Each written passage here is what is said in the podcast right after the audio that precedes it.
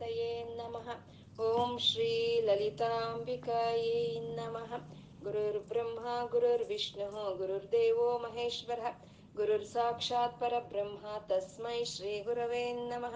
ಶ್ರುತಿಸ್ಮೃತಿಪುರಾಣಾನಾಂ ಆಲಯಂ ಕರುಣಾಲಯಂ ನಮಾಮಿ ಭಗವತ್ಪಾದ ಶಂಕರಂ ಲೋಕಶಂಕರಂ.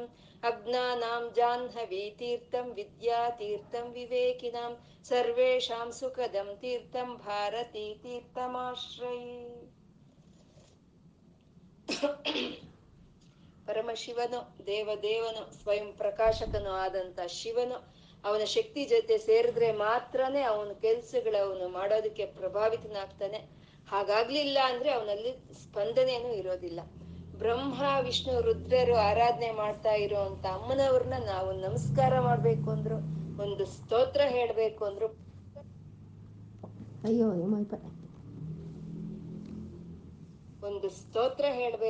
ಪುಣ್ಯ ಇದ್ರೆ ಮಾತ್ರನೇ ಆಗುವಂತ ಕೆಲಸ ಅದು. ತ್ರಯಾಣಾಂ ದೇವಾನಾಂ ಅಂದ್ರೆ ಸೃಷ್ಟಿ ಸ್ಥಿತಿ ಲಯ ಕಾರ್ಯಗಳಾದ ಬ್ರಹ್ಮ ವಿಷ್ಣು ರುದ್ರರು ಅಮ್ಮನವರ ಒಂದು ರಜೋ ಸತ್ವ ತಮೋ ಗುಣಗಳಿಂದ ಜನಿಸಿದ್ದಾರೆ ಅಂತ ಅನ್ನೋದನ್ನ ತ್ರಯಾಣಾಂ ದೇವಾನಾಂ ಅನ್ನೋ ಒಂದು ಶ್ಲೋಕದಲ್ಲಿ ತಿಳಿಸಿದ್ರು. ಅಂತ ತ್ರಿಮೂರ್ತಿಗಳಿಗೆ ಪೂಜೆ ಸಲ್ಲಿಸ್ಬೇಕು ನಾವು ಅಂತ ಅಂದ್ರೆ ಆ ಲಲಿತಮ್ಮನವರ ಪಾದಗಳಿಗೆ ಏನು ಪೂಜೆಯನ್ನು ನಾವು ಸಲ್ಲಿಸ್ತೀವೋ, ಏನು ಒಂದು ನಮಸ್ಕಾರವನ್ನು ಮಾಡ್ತೀವೋ ಅದು ತ್ರಿಮೂರ್ತಿಗಳಿಗೆ ಅಲ್ಲ, ಎಲ್ಲಾ ದೇವತೆಗಳಿಗೂ ಆ ಪೂಜೆ ಸಲ್ಲುತ್ತೆ ಅನ್ನೋದನ್ನ ನಮ್ಗೆ ತ್ರಯಾಣಾಂ ದೇವಾನಾಂ ಅನ್ನೋ ಒಂದು ಶ್ಲೋಕದಲ್ಲಿ ಹೇಳಿದ್ರು ಗುರುಗಳು. ಸರ್ವದೇವ ನಮಸ್ಕಾರಂ ಕೇಶವಂ ಪ್ರತಿಗಚ್ಚತಿ ಅನ್ನೋ ಹಾಗೆ ಅಂತ ಬ್ರಹ್ಮ ವಿಷ್ಣು ರುದ್ರರ ರಜೋಸತ್ವತಮೋ ಗುಣಗಳಿಂದ ಸೃಷ್ಟಿ ಮಾಡಿದ್ರೆ ಅವ್ರು ಮಾಡ್ತಾ ಇರೋ ಕಾರ್ಯಗಳು ಸೃಷ್ಟಿ ಸ್ಥಿತಿ ಲಯ ತಿರೋಧಾನ ಅನುಗ್ರಹ ಅನ್ನೋ ಕಾರ್ಯಗಳು ಅಮ್ಮನವರ ಒಂದು ಆಜ್ಞೆಯನ್ನು ಅನುಸರಿಸಿ ಎಲ್ಲ ನಡ್ಕೊಂಡು ಹೋಗ್ತಾ ಇದೆ ಅನ್ನೋದನ್ನ ತಿಳಿಸ್ಕೊಟ್ರು. ಅಂತ ಸರ್ವವ್ಯಾಪಕನಿಯಾದ ಅಂತ ಅಮ್ಮನವರು ಅವಳು ಶಾಶ್ವತಿ ಅನ್ನೋದನ್ನ ತೋರಿಸಿದ್ರು. ಈ ಬ್ರಹ್ಮ ವಿಷ್ಣು ರುದ್ರರು ಈ ಪ್ರಳಯ ಕಾಲದ ಸಮಯದಲ್ಲಿ ಹೊರಟೋಗ್ತಾರೆ, ಆದ್ರೆ ಎಲ್ಲರೂ ಹೋದ್ರು ಅದು ಶಾಶ್ವತವಾಗಿ ಆ ಮಹಾಪ್ರಳಯವನ್ನು ಸಾಕ್ಷೀಭೂತವಾಗಿ ನೋಡ್ತಾ ಇರುವಂತ ಅಮ್ಮ ಮಹಾಪ್ರಳಯ ತಾಂಡವ ಸಾಕ್ಷಿನಿ. ಹಾಗೆ ಅವಳು ಶಾಶ್ವತವಾಗಿ ಇರುವಂತ ಅಮ್ಮ ಅನ್ನೋದನ್ನ ವಿರಿಂಚಿ ಪಂಚತ್ವಂ ಅನ್ನೋ ಒಂದು ಶ್ಲೋಕದಲ್ಲಿ ತಿಳಿಸ್ಕೊಟ್ರೆ ಅಂದ್ರೆ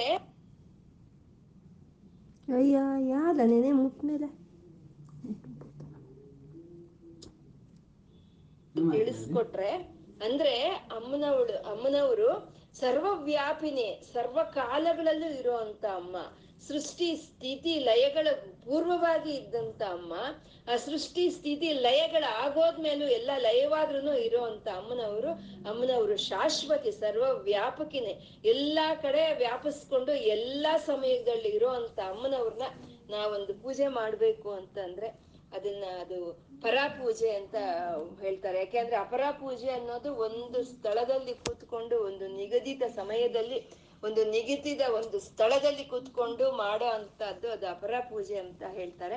ಅಂದ್ರೆ ಸರ್ವಾಂತರ್ಯಾಮಿನಿ ಅಮ್ಮ, ಎಲ್ಲ ಕಾಲದಲ್ಲೂ ಎಲ್ಲ ಕಡೆ ಇರುವಂತ ಅಮ್ಮನವ್ರನ್ನ ನಾವು ಸದಾ ಕಾಲ ಪೂಜೆ ಮಾಡ್ಬೇಕಲ್ವಾ, ಸದಾ ಕಾಲ ಧ್ಯಾನಿಸ್ಬೇಕು ಅಂತಂದ್ರೆ ಅದನ್ನೇ ಪರಾಪೂಜೆ ಅಂತ ಹೇಳ್ತಾರೆ. ಅಂದ್ರೆ ಅಮ್ಮನವ್ರಿಗೆ ಅಮ್ಮ ನಾನು ಬೆಳಗ್ಗೆಯಿಂದ ರಾತ್ರಿವರೆಗೂ ಏನ್ ಮಾತಾಡ್ತಾ ಇದ್ದೀನೋ ಅದು ನಿನ್ಗೆ ಜಪವಾಗ್ಲಿ, ನಾನು ಏನು ಕೆಲ್ಸಗಳು ಮಾಡ್ತಾ ಇದ್ದೀನೋ ಅದು ನಿನ್ಗೆ ಮುದ್ರೆಗಳಾಗ್ಲಿ, ನಾನು ಎಲ್ಲಿ ಓಡಾಡ್ತಾ ಇದ್ದೀನೋ ಅದು ನಿನ್ಗೆ ಪ್ರದಕ್ಷಿಣೆ ಆಗ್ಲಿ, ನಾನು ಏನ್ ಆಹಾರವನ್ನು ಸ್ವೀಕಾರ ಮಾಡ್ತಾ ಇದ್ದೀನೋ ಅದು ನಿನ್ಗೆ ಒಂದು ನಿವೇದನೆ ಆಗ್ಲಿ, ನಾನು ಮಲ್ಕೊಂಡಿದ್ದೀನೋ ಅದು ನಿನ್ಗೆ ಸಾಷ್ಟಾಂಗ ಪ್ರಣಾಮವಾಗ್ಲಿ ಅಮ್ಮ ಅಂತ ನಾವು ಆತ್ಮಾರ್ಪಣ ದೃಶ ನಮ್ಮ ಮನಸ್ಸನ್ನು ಅಲ್ಲಿ ಇಟ್ಟು ನಾವು ಆ ರೀತಿ ಭಾವನೆ ಮಾಡಿದಾಗ ಅದು ಪರಾಪೂಜೆ ಅಂತ ಹೇಳ್ತಾರೆ. ಅದು ನಿರಂತರವಾಗಿ ನಡೆಯುವಂತ ಒಂದು ಪೂಜೆ ಅನ್ನೋದನ್ನ ಗುರುಗಳು ನಮ್ಗೆ ಜಪೋಜಲ್ಪ ಶಿಲ್ಪಂ ಅನ್ನೋ ಒಂದು ಶ್ಲೋಕದಲ್ಲಿ ತಿಳಿಸ್ಕೊಟ್ರು ಗುರುಗಳು. ಇನ್ನು ಮುಂದಿನ ಶ್ಲೋಕ ಹೇಳಿ. ಸುಧಾಮಪ್ಯಸ್ವಾದ್ಯ ಪ್ರತಿಭಯ ಜನ ಮೃತ್ಯುಹರಿಣಿ ವಿಪದ್ಯಂತೆ ವಿಶ್ವೇ ವಿಧಿಶತಮಕಾದ್ಯ ದಿವಿಶತಃ ಕರಾಳಂ ಯಜ್ವೇಲಂ ಕವಲಿತವತಃ ಕಾ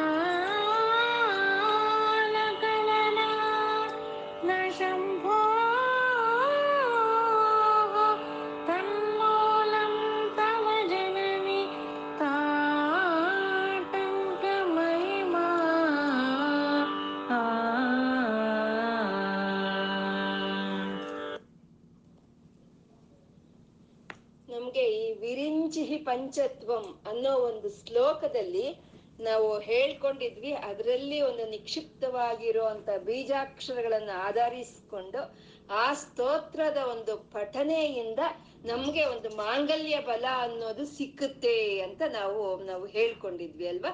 ನಾವು ದೀರ್ಘಕಾಲ ಸುಮಂಗಳಿಯರಾಗಿ ನಾವು ಉಳಿತೀವಿ ಅಂತ ಒಂದು ಬಲ ಅನ್ನೋದು ಆ ವಿರಿಂಚಿ ಪಂಚತ್ವಂ ಅನ್ನೋ ಒಂದು ಶ್ಲೋಕದಿಂದ ನಮ್ಗೆ ಸಿಕ್ಕುತ್ತೆ ಅಂತ ಹೇಳಿದ್ರು. ಅಂದ್ರೆ ಯಾವ್ದಾದ್ರು ಸರಿ ನಮ್ಗೆ ಕೊಡ್ಬೇಕು ಅಂತ ಅಂದ್ರೆ ಮೊದ್ಲು ಅವ್ರ ಹತ್ರ ಇರ್ಬೇಕು ಅಲ್ವಾ. ಇವಾಗ ಜ್ಞಾನ ಕೊಡ್ಬೇಕು ಅಂತ ಅಂದ್ರೆ ಜ್ಞಾನ ಇರೋರು ಜ್ಞಾನ ಕೊಡ್ತಾರೆ, ಧನವನ್ನು ಕೊಡ್ಬೇಕು ಅಂತ ಅಂದ್ರೆ ಧನ ಇರೋರು ಧನವನ್ನು ಕೊಡ್ತಾರೆ ಅಲ್ವಾ. ಹಾಗೆ ನಮ್ಗೆ ಎಲ್ಲರಿಗೂ ಆ ಮಾಂಗಲ್ಯ ಬಲವನ್ನು ಕೊಡ್ಬೇಕು ಅಂತ ಅಂದ್ರೆ ಅಮ್ಮನವ್ರು ನಿತ್ಯ ಸುಮಂಗಳಿ ಆಗಿರ್ಬೇಕಲ್ವಾ, ಅಮ್ಮನವ್ರ ಮಾಂಗಲ್ಯ ಗಟ್ಟಿಯಾಗಿರ್ಬೇಕಲ್ವಾ. ಹಾಗೆ ಅಮ್ಮನವರು ಒಂದು ಆ ನಿತ್ಯ ಸುಮಂಗಳಿ ತತ್ವವನ್ನ, ಅಮ್ಮನವರು ಮಾಂಗಲ್ಯ ಎಂಥ ಗಟ್ಟಿಯಾಗಿರೋದು ಅನ್ನೋದನ್ನ ನಮ್ಗೆ ಈ ಶ್ಲೋಕದಲ್ಲಿ ಗುರುಗಳು ತಿಳಿಸ್ಕೊಡ್ತಾ ಇದ್ದಾರೆ.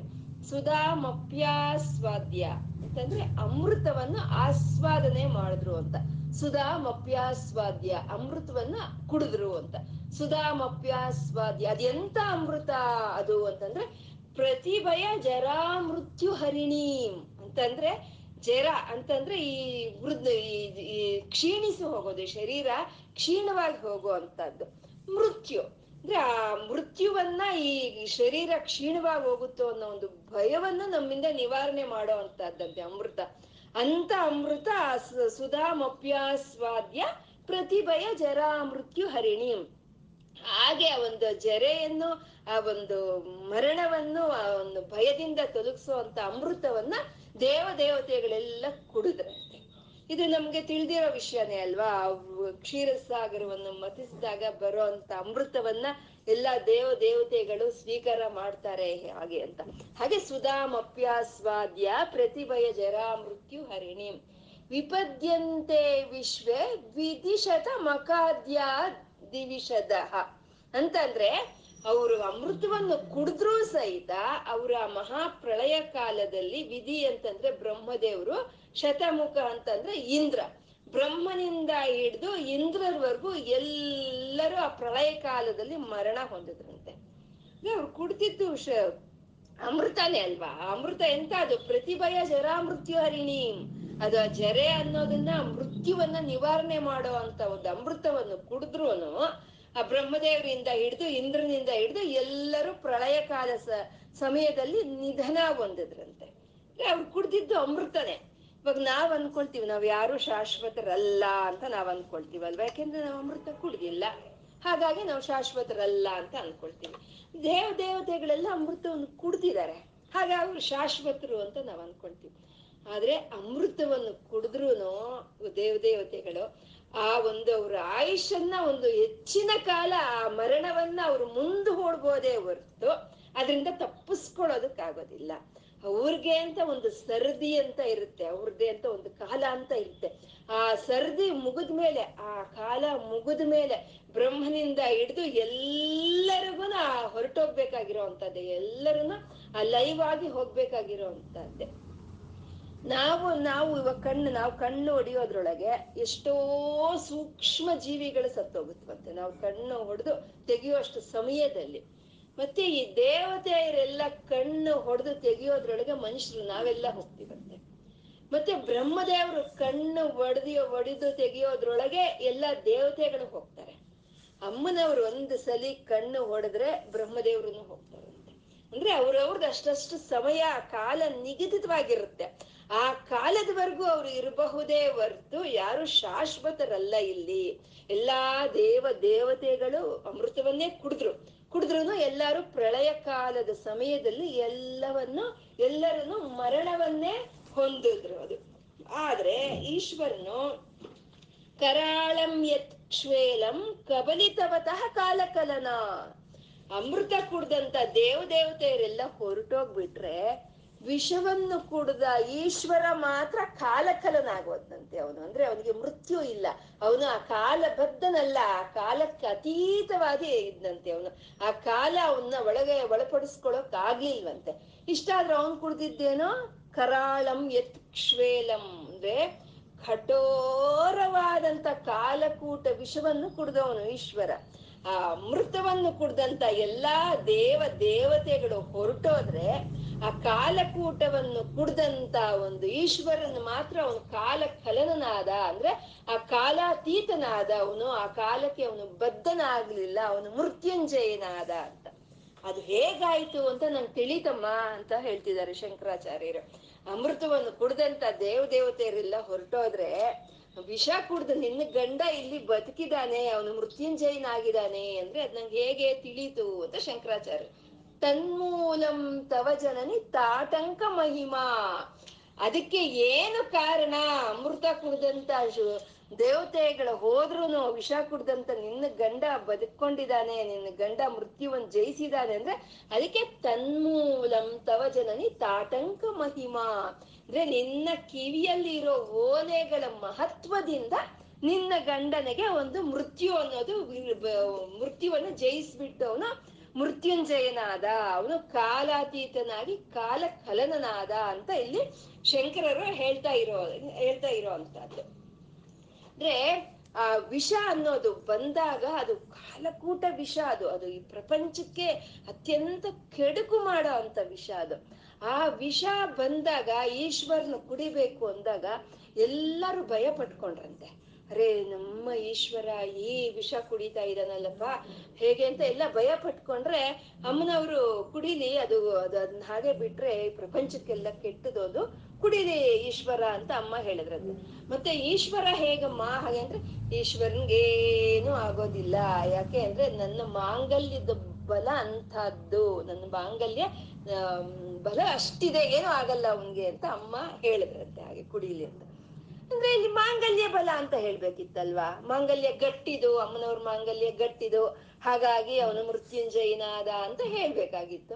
ಮತ್ತೆ ಇಲ್ಲಿ ವಾಲೆ ಅಂತ ಯಾಕೆ ಹೇಳ್ತಿದ್ದಾರೆ, ಕಿವಿ ಓಲೆ ಅಂತ ಯಾಕೆ ಹೇಳ್ತಿದ್ದಾರೆ ಅಂತಂದ್ರೆ, ಅರಿಶಿಣ ಕುಂಕುಮ ಹೂವ ಸಿಂಧೂರ ಇದೆಲ್ಲ ಒಂದು ಲೆಕ್ಕ, ಅರಿಶಿಣ ಕುಂಕುಮ ಹೂವ ಸಿಂಧೂರ ಇದು ಒಂದು, ಮಾಂಗಲ್ಯ ಎರಡನೇದು, ಕಿವಿಯ ಓಲೆಗಳು ಮೂರನೇದು, ಬಳೆಗಳು ನಾಲ್ಕನೇದು, ಆಮೇಲೆ ಕಾಲುಂಗುರುಗಳು ಐದೋದು. ಈ ಐದು ಅನ್ನೋದು ಇರೋದೇ ಐದವತನ ಅಂತ ಹೇಳ್ತಾರೆ. ಈ ಐದು ಯಾರಿಗಿರುತ್ತೋ ಅದು ಐದವತನ ಇರೋ ಅಂತದ್ದು ಅಂತ ಹೇಳೋವಂಥದ್ದು.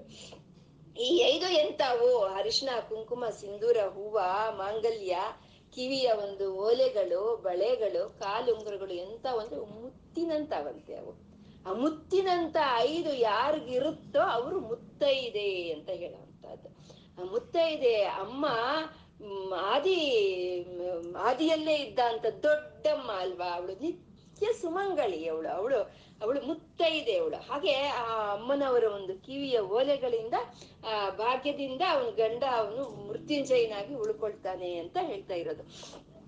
ಮತ್ತೆ ಮಾಂಗಲ್ಯ ಅಂತ ಯಾಕೆ ಹೇಳಿಲ್ಲ, ಓಲೆ ಅಂತ ಯಾಕೆ ಹೇಳಿದ್ರು ಅಂದ್ರೆ, ಓಲೆ ಅಂತ ಯಾಕೆ ಹೇಳಿದ್ರು ಅಂದ್ರೆ ಒಂದು ಹೇಳಿದ್ರೆ ಎಲ್ಲ ಹೇಳ್ದಾಗೆ, ಮಾಂಗಲ್ಯ ಆಗ್ಬೋದು ಹೂವಾಗ್ಬೋದು ಯಾವ್ದು ಹೇಳಿದ್ರು ಒಂದು ಹೇಳಿದ್ರು ಎಲ್ಲ ಹೇಳ್ದಾಗೆ, ಹಾಗೆ ಓಲೆ ಅಂತ ಇಲ್ಲಿ ಹೇಳ್ತಾ ಇದ್ದಾರೆ. ಅಂದ್ರೆ ಅಮೃತವನ್ನು ಕುಡ್ದಂತ ಎಲ್ಲಾ ಒಂದು ದೇವತೆಗಳು ಹೊರಟೋದ್ರು ಕಾಲಕೂಟ ವಿಷವನ್ನು ಕುಡ್ದಂತ ಈಶ್ವರನ ಮಾತ್ರ ಅವನು ಉಳ್ಕೊಂಡಂತೆ, ಅವನು ಮೃತ್ಯುಂಜಯನಾಗಿ ಉಳ್ಕೊಂಡ. ಅದಕ್ಕೆ ಅಮ್ಮನವರ ಒಂದು ಮಾಂಗಲ್ಯ ಫಲ ಅಂತದ್ದು.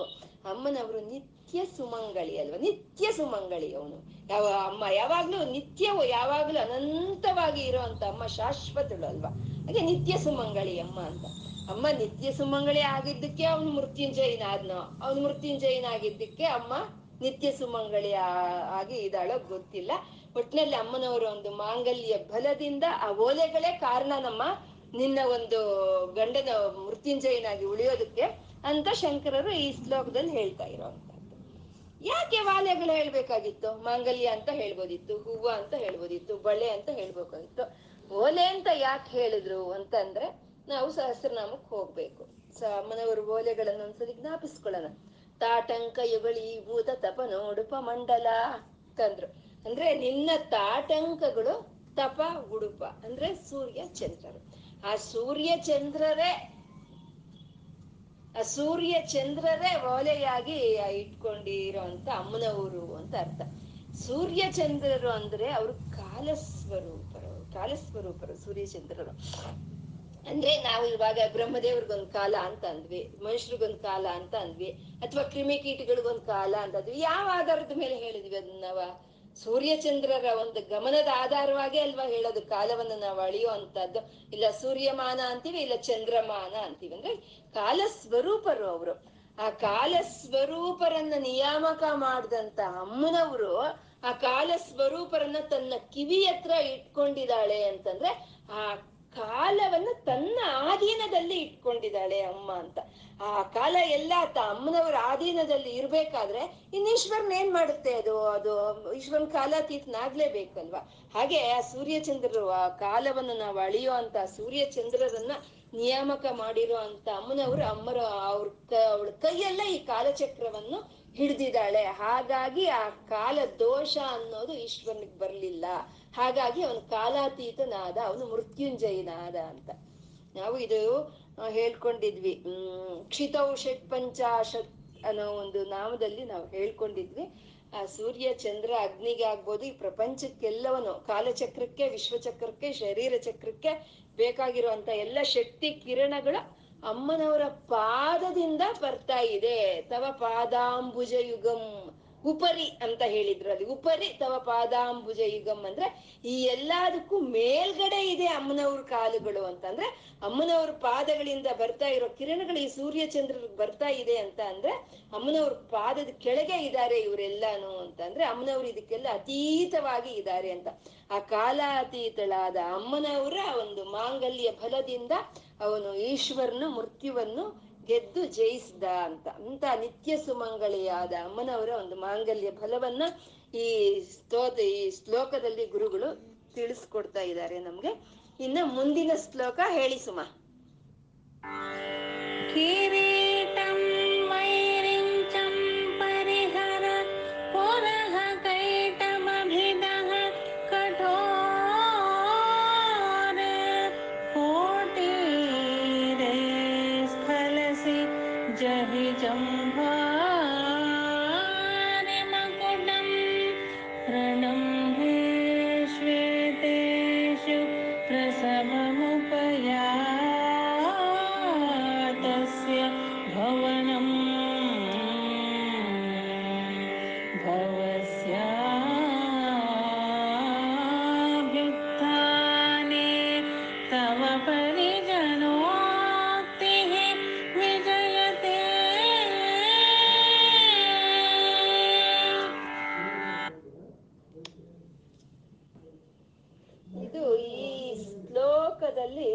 ಅಮ್ಮನವರ ಒಂದು ಪಾತಿವ್ರತ್ಯದ ವರ್ಣನೆಯನ್ನ ಮಾಡ್ತಾ ಇದ್ದಾರೆ ಗುರುಗಳು. ಅಮ್ಮನವರ ಪಾತಿವ್ರತ್ಯದ ಒಂದು ಇದನ್ನ ಇಲ್ಲಿ ವರ್ಣನೆ ಮಾಡ್ತಾ ಇದ್ದಾರೆ. ಆ ಪಾತಿವ್ರತ್ಯ ಹಿರಿಮೆಯನ್ನ ಇಲ್ಲಿ ಎತ್ತಿ ತೋರಿಸ್ತಾ ಇದ್ದಾರೆ ಗುರುಗಳು. ಅಮ್ಮನವರು ಶ್ರೀ ಮಹಾರಾಜ್ಞಿ ಅಲ್ವಾ. ಆ ಶ್ರೀ ಮಹಾರಾಜ್ಞಿಯಾದ ಅಮ್ಮನವರು ಮಣಿದ್ವೀಪದಲ್ಲಿ ಚಿಂತಾಮಣಿ ಗೃಹದಲ್ಲಿ ಸಿಂಹಾಸನದ ಮೇಲೆ ಅಮ್ಮನವರು ಕೂತಿದ್ದಾರೆ ಮಹಾರಾಜ್ಞಿ. ಕೂತು ಅಮ್ಮ ಏನ್ ಮಾಡ್ತಾ ಇದ್ದಾರೆ? ಸಭೆಯನ್ನು ಕರೆದಿದ್ದಾರಂತೆ. ಎಲ್ಲಾ ದೇವತೆಗಳು ಸಭೆಯನ್ನು ಕರೆದಿದ್ದಾರೆ. ಅಂದ್ರೆ ನಾವೇನಾದ್ರೂ ಒಂದ್ ಸಣ್ಣ ಕೆಲಸ ಮಾಡ್ಬೇಕಾದ್ರೂ ಎಲ್ಲಾರನ್ನು ಸಭೆ ಕರಿತೀವಲ್ವಾ. ಸಭೆ ಕರೆದು ಮೀಟಿಂಗ್ ಮೇಲೆ ಮಾಡ್ತೀವಿ. ಈ ಪಂಚಕೃತ್ಯ ಪರಾಯಣಾದ ಅಮ್ಮನವ್ರಿಂದ ಎಷ್ಟು ಸಭೆಗಳು ಮಾಡ್ಬೇಕು. ಹಾಗೆ ಅಮ್ಮನವರು ಮಹಾರಾಜ್ಞಿಯಾಗಿ ಸಿಂಹಾಸನದ ಮೇಲೆ ಕೂತ್ಕೊಂಡು ಆ ಸಭೆಯನ್ನು ಕರೆದಿದ್ದಾರೆ. ಅಮ್ಮನವ್ರು ಸಿಂಹಾಸನದ ಮೇಲೆ ಕೂತಿದ್ದಾರೆ. ಆ ಕಡೆ ಈ ಕಡೆ ಅಮ್ಮನವ್ರಿಗೆ ಎಡಭಾಗದಲ್ಲಿ ಬಲಭಾಗದಲ್ಲಿ ಈ ಬ್ರಹ್ಮನಿಂದ ಹಿಡಿದು ಎಲ್ಲಾ ದೇವತೆಗಳು ಸಾಲಾಗಿ ಕೂತಿದಾರಂತೆ. ಅಮ್ಮನವರು ಮಧ್ಯದಲ್ಲಿ ಮಣಿದ್ವೀಪದಲ್ಲಿ ಮಧ್ಯದಲ್ಲಿ ಸಿಂಹಾಸನದ ಮೇಲೆ ಕೂತಿದ್ದಾರೆ. ಆ ಕಡೆ ಈ ಕಡೆ ಎಲ್ಲಾ ದೇವತೆಗಳು ಕ್ರಮವಾಗಿ ಅವರವರೊಂದು ಆಸನಗಳಲ್ಲಿ ಅವ್ರು ಕೂತಿದಾರಂತೆ. ಆ ಕೂತಿರೋರು ಅಮ್ಮನವರು ಕರೆದಾಗ, ಅವ್ರವ್ರ ಸರ್ದಿ ಬಂದಾಗ ಅವರು ಅಮ್ಮನವ್ರ ಹತ್ರ ಹೋಗಿ ಅವರ ವಿಷಯಗಳನ್ನೆಲ್ಲ ತಿಳಿಸ್ತಾ ಅಮ್ಮನವ್ರ ಪಾದಗಳಿಗೆ ನಮಸ್ಕಾರ ಮಾಡ್ಕೊಂಡು ದರ್ಶನ ಮಾಡ್ಕೊಳ್ತಾ ಇದ್ರಂತೆ. ಅಂದ್ರೆ ಪ್ರತಿ ಒಬ್ಬರಿಗೂನು ಅರೆ ನಮ್ ಸರ್ದಿ ಯಾವಾಗ ಬರುತ್ತೆ, ನಾವು ಯಾವಾಗ ಅಮ್ಮನವ್ರ ಹತ್ರ ಹೋಗ್ತೀವಿ, ಯಾವಾಗ ದರ್ಶನ ಪಡ್ಕೊಳ್ತೀವಿ, ಯಾವಾಗ ಅಮ್ಮನವ್ರ ಪಾದಗಳಿಗೆ ನಾವು ನಮಸ್ಕಾರ ಮಾಡ್ತೀವಿ ಅಂತ ಆತುರತೆಯಿಂದ ಅವ್ರು ನೋಡ್ತಾ ಇದ್ರಂತೆ. ಅಮ್ಮ ಕೂತಿದ್ದಾಳೆ ಸಿಂಹಾಸದ ಮೇಲೆ, ಇವರೆಲ್ಲ ನೋಡ್ತಾ ಇದ್ದಾರೆ. ಅಷ್ಟರಲ್ಲಿ ಸದಾಶಿವನ ಎಲ್ಲೋ ಹೋಗಿರ್ತಾನೆ. ಆ ಎಲ್ಲೋ ಹೋಗಿರೋ ಅಂತ ಸದಾಶಿವನು ಬರ್ತಾನಂತೆ. ಬಂದಾಗ ಈ ಪರಿಜನೋಕ್ತಿ, ಇವ್ರ ಅಮ್ಮನವ್ರ ಒಂದು ಪರಿಜನರು ಇರ್ತಾರಲ್ವಾ, ಅಮ್ಮ ಸದಾಶಿವ ಬರ್ತಾ ಇದ್ದಾನೆ ಅಂತ ಹೇಳಿದ್ರಂತೆ. ಅಷ್ಟೇ, ಸದಾಶಿವ ಬರ್ತಾ ಇದ್ದಾನೆ ಅಂತ ಅಷ್ಟೇ ಅವ್ರು ಹೇಳಿದ್ದು. ಅಮ್ಮ ದಿಗ್ಗಂತ ಎದ್ ನಿಂತ್ಕೊಂಡ್ಲಂತೆ ಒಂದು ಸಿಂಹಾಸನದ ಮೇಲಿಂದ. ಆ ಗಂಡ ಬರ್ತಾ ಇದ್ದಾನೆ ಅನ್ನೋ ಒಂದು ಕೇಳಿದ ತಕ್ಷಣ ಎದ್ದು ನಿಂತ್ಕೊಂಡ್ಲಂತೆ ಅಮ್ಮ. ಯಾರಾದ್ರೂ ಹಾಗೆ ಮಾಡ್ತೀವೇನ್ರಿ? ಗಂಡ ಬರ್ತಾ ಇದ್ದಾನೆ ಅಂದ್ರೆ ಮೆಜೆಸ್ಟಿಕ್ ಅಲ್ಲಿ ಇದ್ದಾನೆ ಗಂಡ ಅಂದ್ರೆ ಎದ್ ನಿಂತ್ಕೊಳ್ತೀವ? ಮೆಜೆಸ್ಟಿಕ್ ಅಲ್ಲ, ಸಂಜಯ್ ನಗರ್ ಅಲ್ಲಿ ಇದ್ದಾನ ಅಂದ್ರೆ ನಾವೇನ್ ಎದ್ ನಿಂತ್ಕೊಳ್ಳಲ್ಲ ಅಲ್ವಾ? ನೋ, ಗೇಟ್ ಹತ್ರ ಬಂದ್ರೆ ಕಾಣಿಸಿದ್ರೆ ಅದು ಯಾವಾಗ ಹೇಳ್ತೀವಿ, ಬಾಗಿಲು ತೆಗಿ ಎದಕ್ ಬೇಕಾದ್ರೆ ಹೇಳ್ತೀವಿ ಅಷ್ಟೇ ನಾವಲ್ವಾ. ನೋಡ್ಬೇಕು, ಕಣ್ಣಿಂದ ನೋಡ್ದಾಗ ಅಕಸ್ಮಾತ್ ಎದ್ರೆ ಹೇಳ್ಬೇಕು ಅಂತ. ನೋಡ್ಲಿಲ್ಲ, ಎಲ್ಲಿ ಬರ್ತಾ ಇದ್ದಾನೆ ಅಂತ ತಿಳ್ಕೊಳ್ಲಿಲ್ಲ, ಬಾಗಿಲಲ್ಲಿ ಕಾಣಿಸ್ಲಿಲ್ಲ, ಸದಾಶಿವ ಬರ್ತಾ ಇದ್ದಾನೆ ಅಂದ ತಕ್ಷಣ ಅಮ್ಮ ದಿಗ್ಗಂತ ಎದ್ ನಿಂತ್ಕೊಂಡ್ಲಂತೆ. ಎದ್ ನಿಂತ್ಕೊಂಡು ಏನ್ ಕಾಯ್ಲಿಲ್ಲ, ಪರಮ ಸದಾಶಿವನು ನನ್ನ ಹತ್ರಕ್ ಬರ್ಲಿ ಅಂತ ಏನ್ ಕಾಯ್ಲಿಲ್ಲ, ಅವನಿಗೆ ಎದುರು ಓಡೋದಕ್ಕೆ ಶುರು ಮಾಡಿದ್ಲಂತೆ ಅಮ್ಮ. ಎದುರು ಆ ಸದಾಶಿವನ್ನ ಎದುರ್ಕೊಡೋದಕ್ಕೆ ಓಡೋದಕ್ಕೆ ಶುರು ಮಾಡಿದ್ಲಂತೆ. ಶುರು ಮಾಡಿದಾಗ ಏನ್ ಮಾಡಿದ್ರು, ಇವರೆಲ್ಲ ಈ ದೇವತೆಗಳೆಲ್ಲ ಕಾದಿದ್ರು ಅಲ್ವಾ, ನಮ್ ಸರ್ದಿ ಯಾವಾಗ ಬರುತ್ತೆ, ನಾವ್ ಅಮ್ಮನವ್ರ ಹತ್ರ ಯಾವಾಗ ಹೋಗ್ತೀವಿ, ಯಾವಾಗ ನಾವು ಪಾದಗಳಿಗೆ ನಮಸ್ಕಾರ ಮಾಡ್ತೀವಿ ಅಂತ ಕಾದಿದ್ರು. ಆದ್ರೆ ಇಲ್ಲಿ ಅಮ್ಮ ಸದಾಶಿವನಿಗೋಸ್ಕರ ಎದ್ದು ಈಗ ತಾನೇ ಈಗ ಮುಂದೆ ಹೋಗ್ತಾ ಇದ್ದಾರೆ ಅಂದ್ರೆ ಅವ್ರ ಮುಂದ್ಗಡೆಯಿಂದಾನೇ ಹೋಗ್ಬೇಕಲ್ವಾ ಅಮ್ಮ. ಆವಾಗ ಅರೇ ನಾವು ಕಾದಿದ್ದಂತ ಅಮ್ಮ ನಮ್ಮ ಹತ್ರನೇ ಬಂದ್ಲಲ್ಲ ಅಂತ ಹೇಳಿ ಆ ಯಾರು ಮುಂದ್ಗಡೆ ಅಮ್ಮ ಹೋದ್ರೆ ಅವರೆಲ್ಲ ಸಾಷ್ಟಾಂಗ ನಮಸ್ಕಾರ ಮಾಡೋದಕ್ ಶುರು ಮಾಡ್ಬಿಟ್ರಂತೆ, ಎಲ್ಲ ಅಡ್ಡ ಬೀಳಕ್ ಶುರು ಮಾಡ್ಬಿಟ್ರಂತೆ. ಆವಾಗ ಅಮ್ಮನವರ ಈ ಪರಿಜನಕರು ಇದ್ರಲ್ವಾ ಅವರು, ಅವರು ಹೇಳಿದ್ರಂತೆ, ಅಮ್ಮ ಕಿರೀಟಂ ವೈರಿಂಚಂ ಪರಿಹರ ಬಿದಹ ಕೈಟಬ ಬಿದಹ. ಅಮ್ಮ ಅಮ್ಮ ಹುಷಾರಮ್ಮ ಹುಷಾರು, ಅದು ಬ್ರಹ್ಮದೇವರ ಒಂದು ಕಿರೀಟ ನಮ್ಮ, ಅದು ಹುಷಾರು. ಕಿರೀಟಂ ವೈರಿಂಚಂ ಪರಿಹರ ಪುರಃ ಕೈಟಬ ಬಿದಹ. ಕೈಟಬ ಅಂದ್ರೆ ವಿಷ್ಣುವು, ಆ ವಿಷ್ಣು ಕಿರೀಟ ನಮ್ಮ, ಇದು ವಿಷ್ಣು ಕಿರೀಟ ನಮ್ಮ ಹುಷಾರಮ್ಮ ಅಂತ. ಪುರ ಕೈಟಬ ಬಿದಹ ಕಟೋರೆ ಕೋಟಿರೆ ಜಲಸಿ ಜಹಿ ಜಂಬಾರಿ ಮಕುಟಂ. ಜಂಬಾರಿ ಅಂದ್ರೆ ಇಂದ್ರ, ಇಂದ್ರನ ಕಿರೀಟ ನಮ್ಮ, ಅದು ಬ್ರಹ್ಮದೇವ್ರ ಕಿರೀಟ, ಇದು ವಿಷ್ಣುವಿನ ಕಿರೀಟ, ಇದು ಇಂದ್ರನ ಕಿರೀಟ. ಕಟೋರೆ ಕೋಟಿರೆ ಅಂದ್ರೆ ಅದು ಹೇಗಿದೆ ಅಂದ್ರೆ ತುಂಬಾ ಕಠಿಣವಾಗಿದೆಯಂತೆ ಆ ಕಿರೀಟಗಳು. ಅಷ್ಟೇ ಅಲ್ವಾ, ಅವು ಚಿನ್ನದಿಂದ ಮಾಡಿರೋ ಅಂತದ್ದು. ಆ ಚಿನ್ನದಿಂದ ಮಾಡಿರೋ ಅಂತ ಕಿರೀಟಗಳಿಗೆ ಈ ವಜ್ರಗಳು, ವೈಡೂರ್ಯಗಳು, ಮುತ್ತು, ಮಾಣಿಕ್ಯ ಅಂತ ಎಲ್ಲ ಅಲ್ಲಿ ಹುದುಗಿಟ್ಟಿದ್ದಾರೆ. ಅಂದ್ಮೇಲೆ ಅದೆಷ್ಟು ಒಂದು ಶಾರ್ಪ್ ಅಂತೀವಲ್ವಾ, ಶಾರ್ಪ್ ಆಗಿ ಕಠೋರವಾಗಿದೆಯಂತೆ. ಅಮ್ಮ ಅಮ್ಮ ಹುಷಾರಮ್ಮ, ಬ್ರಹ್ಮದೇವ ನೀನ್ ಗಂಡ ಅಲ್ಲಿ ಬರ್ತಾ ಇದ್ದಾನೆ ಅಂತ ನೀನ್ ಓಡೋಗ್ತಾ ಇದೀಯ, ಇಲ್ಲಿ ಕಿರೀಟಗಳಿದೆ ನೋಡ್ಕೋ ಅಂತ ಒಂದು ಹಾಸ್ಯವನ್ನು ಮಾಡಿದ್ರು ಅವರು.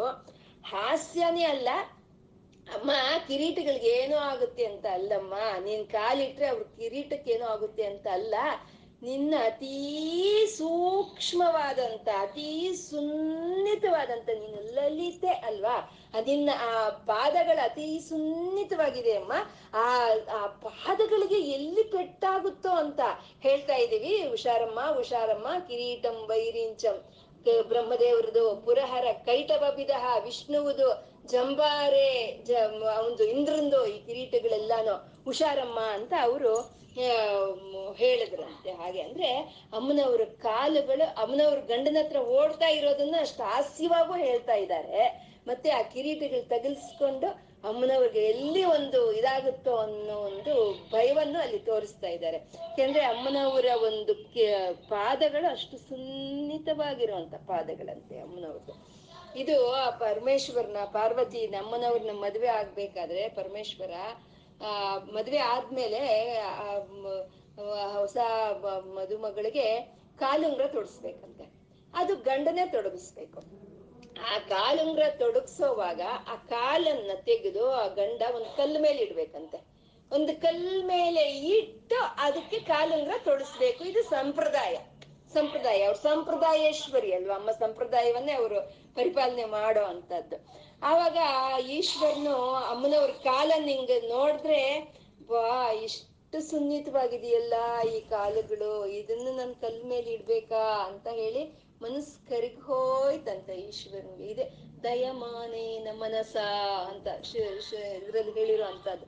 ಹಾಗೆ ತುಂಬಾ ಒಂದು ಮನಸ್ಸು ಕರುಣೆಯಿಂದ ತುಂಬಿ ಸಣ್ಣಕ್ಕೆ ಅತಿ ಸೂಕ್ಷ್ಮವಾಗಿ ಆ ಕಾಲುಗಳನ್ನು ಇಟ್ಟು ಆ ಕಾಲುಂಗ್ರವನ್ನ ತೊಡಗಿಸ್ನಂತೆ ಅವನು ಈಶ್ವರ. ಹಾಗೆ ಆ ಅಮ್ಮನವರು ಸದಾಶಿವ ಬಂದ ಅಂತ ತಕ್ಷಣ ಆ ಸಿಂಹಾಸನವನ್ನು ಬಿಟ್ಟು ಆ ಓಡಿ ಗಂಡನ ಒಂದು ಹತ್ರಕ್ಕೆ ಓಡಿ ಹೋಗ್ತಾ ಇರೋ ಅಂತ ಒಂದು ಆ ನಿಜ ಭರ್ತೃ ಮುಖಾಂಬೋಜ ಚಿಂತನಾಯೈ ನಮೋ ನಮಃ, ಯಾವಾಗ್ಲೂ ಆ ಗಂಡಂದೇ ಚಿಂತನೆ ಇರುವಂತ ಅಮ್ಮನವರು ಆ ಗಂಡನ ಹತ್ರಕ್ಕೆ ಹೋದ್ರು ಹಾಗೆ ಅನ್ನೋದು ಈ ಶ್ಲೋಕದ ಭಾವನೆ.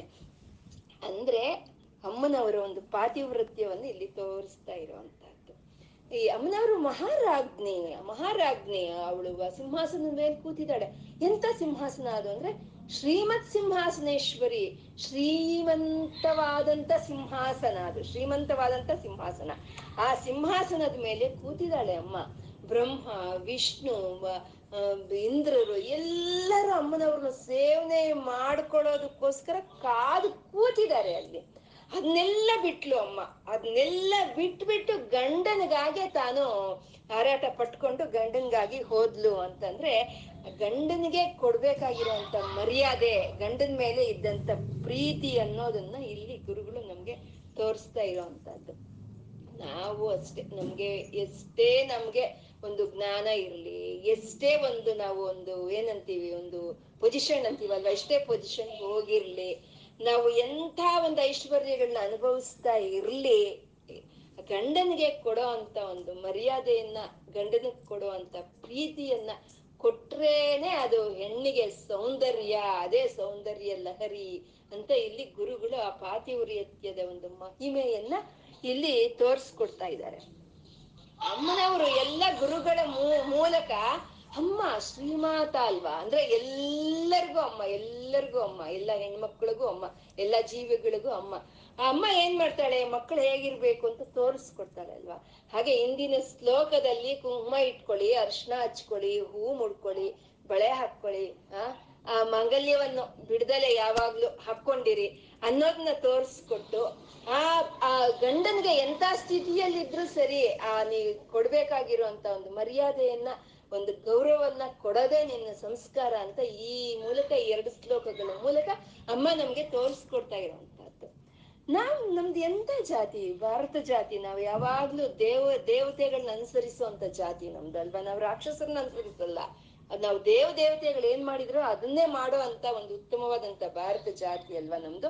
ಹಾಗೆ ಅಮ್ಮನವರ ಒಂದು ಪಾತಿವ್ರತ್ಯದ ಮಹಿಮೆಯನ್ನ ಇಲ್ಲಿ ಗುರುಗಳು ನಮ್ಗೆ ತೋರಿಸಿಕೊಟ್ಟಿರುವಂತ ಶ್ಲೋಕ ಇದು. ಇದರಲ್ಲಿ ಇನ್ನೂ ಒಂದು ಭಾವ ಅಂತ ಒಂದು ಇದೆ. ಅಮ್ಮನವರು ಸಿಂಹಾಸನದ, ಅರ್ಥ ಆಗ್ತಾ ಇದೆಯಾ? ಅಮ್ಮನವರು ಆ ಸಿಂಹಾಸನದ ಮೇಲಿಂದ ಎದ್ರು ಅಂತಂದ್ರೆ ನಮ್ಮಲ್ಲಿ ಇರುವಂತ ಕುಂಡಲಿನಿ ಎದ್ದು ತಲೆ ಎತ್ತಿ ಮೇಲಕ್ಕೆ ನೋಡ್ತು ಅಂತ. ಆ ಜಾಗೃತಗೊಂಡ ಕುಂಡಲಿನಿ ಮೇಲೆ ಎದ್ದು ನೋಡಿದ್ರೆ ಈ ಬ್ರಹ್ಮಸ್ಥಾನದಲ್ಲಿ ಸಹಸ್ರಾರದಲ್ಲಿ ಇರುವಂತ ಸದಾಶಿವನು ಕಾಣಿಸ್ತಾನೆ.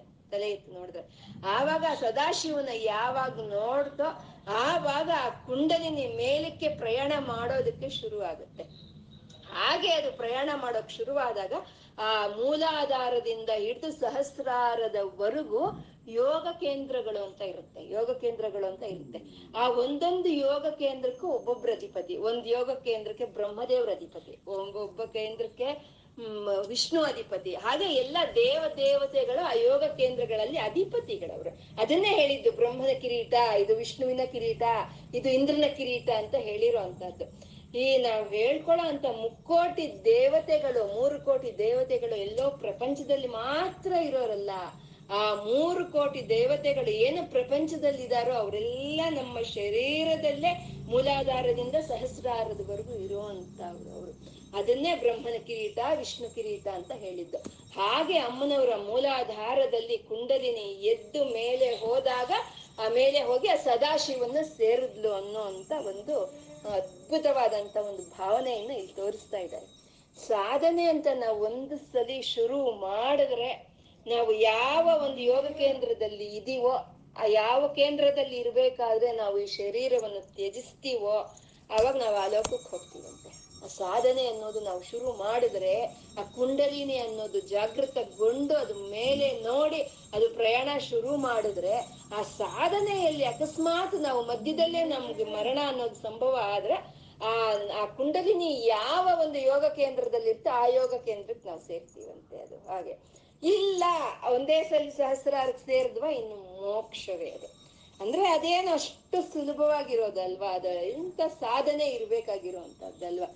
ಊರಕ್ಕೆ ವಚ್ಚುನ ಉನ್ನತೋನ್ನತ ಸ್ಥಿತಿ ಅಂತ ಅನ್ನಮಯ್ಯ ಅವ್ರು ಹೇಳಿರೋದು ಸಾಮಾನ್ಯವಲ್ಲ, ಶ್ರೀಹರಿಯ ಸೇವೆ ಅಂತ ಪುರಂದರದಾಸರು ಹೇಳಿರುವಂತಹದ್ದು. ಅದೇನು ಸಾಮಾನ್ಯವಾಗಿರುವಂತಹದ್ದಲ್ಲ. ಆ ಸಾಧನೆ ಅನ್ನೋದು ಮುಂದುವರಿಸ್ಕೊಂಡು ಹೋದ್ರೆ ನಾವು ಅದು ಒಂದಲ್ಲ ಒಂದ್ಸಲಿ ನಮ್ಗೆ ಆ ಸಿದ್ಧಿ ಅನ್ನೋದು ಬರೋ ಅಂತಹದ್ದು. ಈ ಶ್ಲೋಕದಲ್ಲಿ ಗುರುಗಳು ಅಲ್ಲಿ ಮಣಿದ್ವೀಪದ ವೈಭವವನ್ನ ವರ್ಣನೆ ಮಾಡ್ತಾ ಮಾಡ್ತಾ ಮಾಡ್ತಾ ಆ ಕುಂಡಲಿನಿ ಸ್ವರೂಪವನ್ನು ಇಲ್ಲಿ ಆವಿಷ್ಕಾರ ಮಾಡಿ ಇರುವಂತಹದ್ದು. ಇನ್ನು ಮುಂದಿನ ಶ್ಲೋಕ ಹೇಳಿ ಸುಮ.